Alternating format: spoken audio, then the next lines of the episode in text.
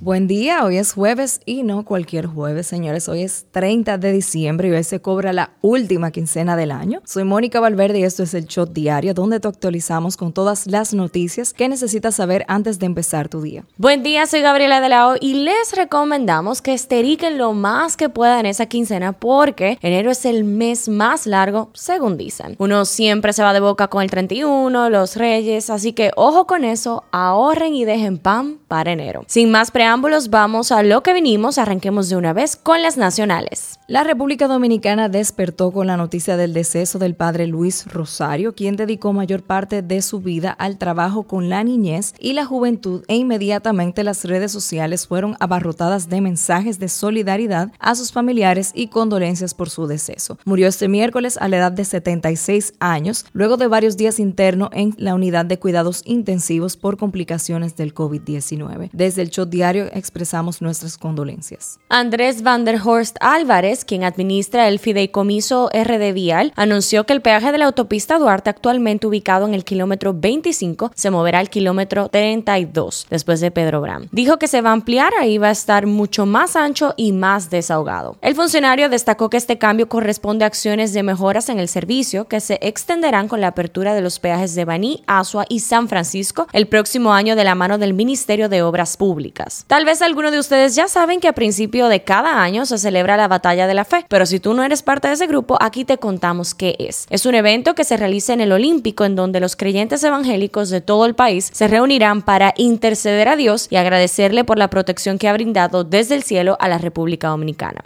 El ministro de Salud Pública manifestó que el ministerio no recomienda ese tipo de aglomeración debido al alto riesgo de contagios. Rivera declaró que los organizadores de la actividad religiosa le habían presentado la propuesta hace un mes, tiempo en el que la pandemia no había desatado la alerta epidemiológica y los casos se mantenían con cifras estables. Como era de esperarse, la gente está muy enojada porque permitieron el concierto de aventura, más esta actividad religiosa no. Ayer el ministro de Salud dijo muchas cosas y aquí te las vamos a resumir. Afirmó que entre el 14 y 27 de diciembre el Laboratorio Nacional procesó 509 muestras y el 59% fueron Delta y el 41% Omicron. Santo Domingo, Distrito Nacional, San Cristóbal y Santiago son las ciudades donde ha habido mayor cantidad de casos con Omicron. Se cuadriplicó la cantidad de personas que se vacunaron con la tercera dosis. Un total de 10.406 personas se vacunaron con la dosis de refuerzo, mientras que de segunda solo 2.686 fueron inoculadas y de la primera un total de 1.500 personas. Así es, si tú quieres vacunarte y aún no sabes dónde puedes encontrar la Pfizer en el Distrito Nacional, aquí te lo decimos, pero debes de saber que todos los puestos de vacunación estarán cerrados el viernes 31, según informaciones del programa Vacúnate RD. Instituto Dermatológico, el cual está abierto de 8 de la mañana a 2 de la tarde en Plaza Central, Sanville, Ágora, Multicentro La Sirena Churchill, Plaza Lama de la Avenida Nicolás de Obando y en la de 27 de febrero, desde las 9 de la mañana hasta las 4 de la tarde. Downtown Center de 9 de la mañana a 7 de la noche. Bodega del Supermercado Nacional de la 27 de febrero. Centro Olímpico desde las 9 de la mañana hasta las 4 de la tarde y en el Estadio Quisqueya desde las 2 de la tarde hasta las 8 de la noche. De igual forma en los hospitales Moscoso Puello en la Plaza de la Salud desde las 8 de la mañana hasta las 4 de la tarde, así como en el Ministerio de Salud Pública. Agentes policiales apresaron la madrugada del martes a más de 100 personas sorprendidas mientras se encontraban en una fiesta clandestina de las denominadas Privity en el interior de un centro de diversión en Santo Domingo Este, violentando el horario establecido para el cierre de los establecimientos de expendio de bebidas alcohólicas. El centro de diversión operaba con una falsa fachada, ya que simulaba ser una obra en construcción de la parte frontal e incluso se notaba cubierta con una lona y escombros en la acera. Es interesante el contraste entre estas dos noticias mientras suben los casos de COVID y la gente se está vacunando, aún hay personas que violentan las medidas de distanciamiento y de expendio de bebidas alcohólicas. Ayer hubo un juegazo entre Licey y Águilas, su primer encuentro en el round robin, pero antes de eso el ministro de Salud Pública Daniel Rivera dijo que esperaba que solo fuese el 50% de la fanaticada como lo indica la alerta epidemiológica, que asistiera al juego de los equipos Águilas Ibaeñas y Tigres del Licey en el estadio Quisqueya. El Ministerio de Salud Pública informó que acordó con la Lidón para que a partir del 29 de diciembre los estadios estén restringidos al 50% de su capacidad. No se permitirá el acceso de la prensa al clubhouse, dogouts ni al terreno de juego para evitar los contagios de esta enfermedad. Hoy celebramos la victoria del juego de anoche del equipo de los Tigres del Licey, quienes vencieron a las Águilas Cibaeñas en el Estadio Quisqueya, siendo este el primer encuentro del round robin entre los equipos más rivales de la historia en la pelota invernal dominicana. Desde aquí felicitamos a todos mis compañeros liceístas que de seguro tienen que estar gozando.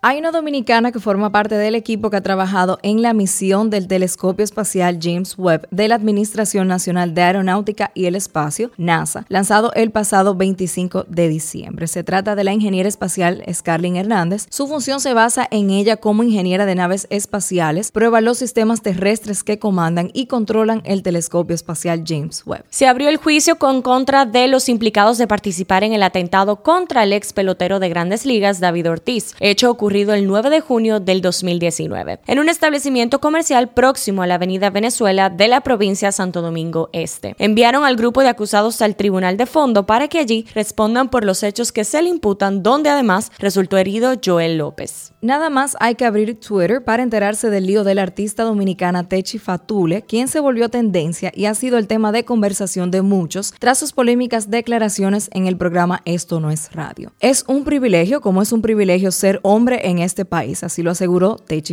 El activista Agustín Laje le respondió, esa mujer no duraría ni una hora haciendo los trabajos más duros que los hombres dominicanos asumen con certeza y dignidad. Algunos de los comentarios sobre este debate, Alberto Fiallo tuiteó, lo que dijo Techi Fatule es una realidad que retumba. Ser hombre es un privilegio en este país, no te ven como cosa, tienes mejor paga en trabajos, licencia para ser infiel y hasta te celebran dos familias paralelas. Al final, debemos luchar por una sociedad más equitativa. A este le respondieron que son más las mujeres que ocupan cargos directivos que hombres, por tanto perciben mejor salario. La infidelidad de la mujer es justificada por carencias emocionales y la del hombre por desvergüenza. Por ahí mismo se va la cosa, todo el mundo opinando que si están de acuerdo o no con estas declaraciones. En Instagram, Chedi García le dijo a Agustín Laje que lo está esperando en la bajadita a aquel choque con ella para darle su pela de lengua. No solo esto se ve en Twitter, porque también se habla de dictadura sanitaria. Este es un hashtag y sigue en tendencia siendo utilizado por usuarios que no estén de acuerdo con las nuevas medidas tomadas por el gobierno ante el avance de Omicron. Nos vamos un ratito del patio y aterrizamos en las internacionales. La Fundación del Español Urgente, promovida por la agencia EFA y la Real Academia Española, ha elegido vacuna como la palabra del año 2021. Un tsunami de casos de las variantes Omicron y Delta del COVID-19 llevará a los sistemas sanitarios al borde del colapso. Así lo advirtió el miércoles la Organización Mundial de la Salud,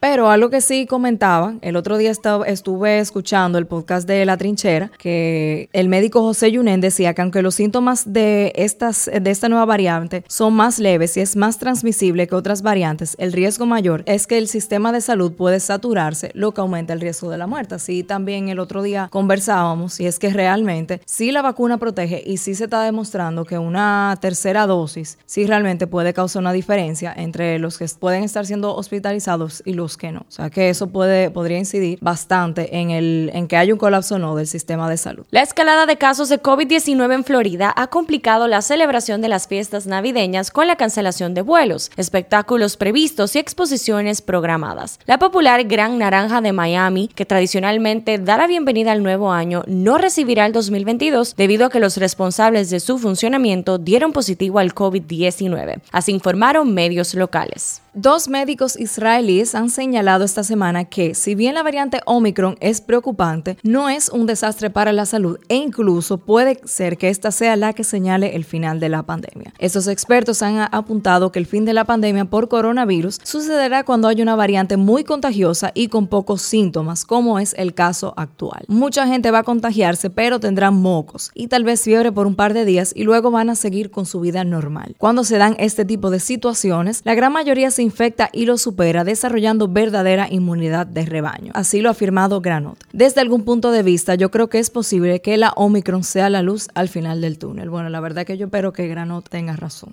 la tumba del salsero Héctor Lavoe en Ponce, ciudad en el sur de Puerto Rico, fue dañada por algún desconocido. La base de la tumba sufrió daños que son estimados por 600 dólares. El empresario Elon Musk ha vendido en los últimos días 934.090 acciones de Tesla por valor de 1.020 millones de dólares, según documentos publicados por la Comisión del Mercado de Valores de Estados Unidos. Musk ha informado a sus seguidores en Twitter que este año pagará alrededor de 11 mil millones de dólares en impuestos. Ha vendido ya desde noviembre acciones del fabricante de automóviles eléctricos por un valor de unos 15 mil millones de dólares. Esto fue todo por hoy. Vuelvo mañana a escucharnos para recibir sus actualizaciones. No olviden seguirnos en nuestras redes sociales arroba el punto shot para más contenido durante el día. Nos vemos cuando nos escuchemos.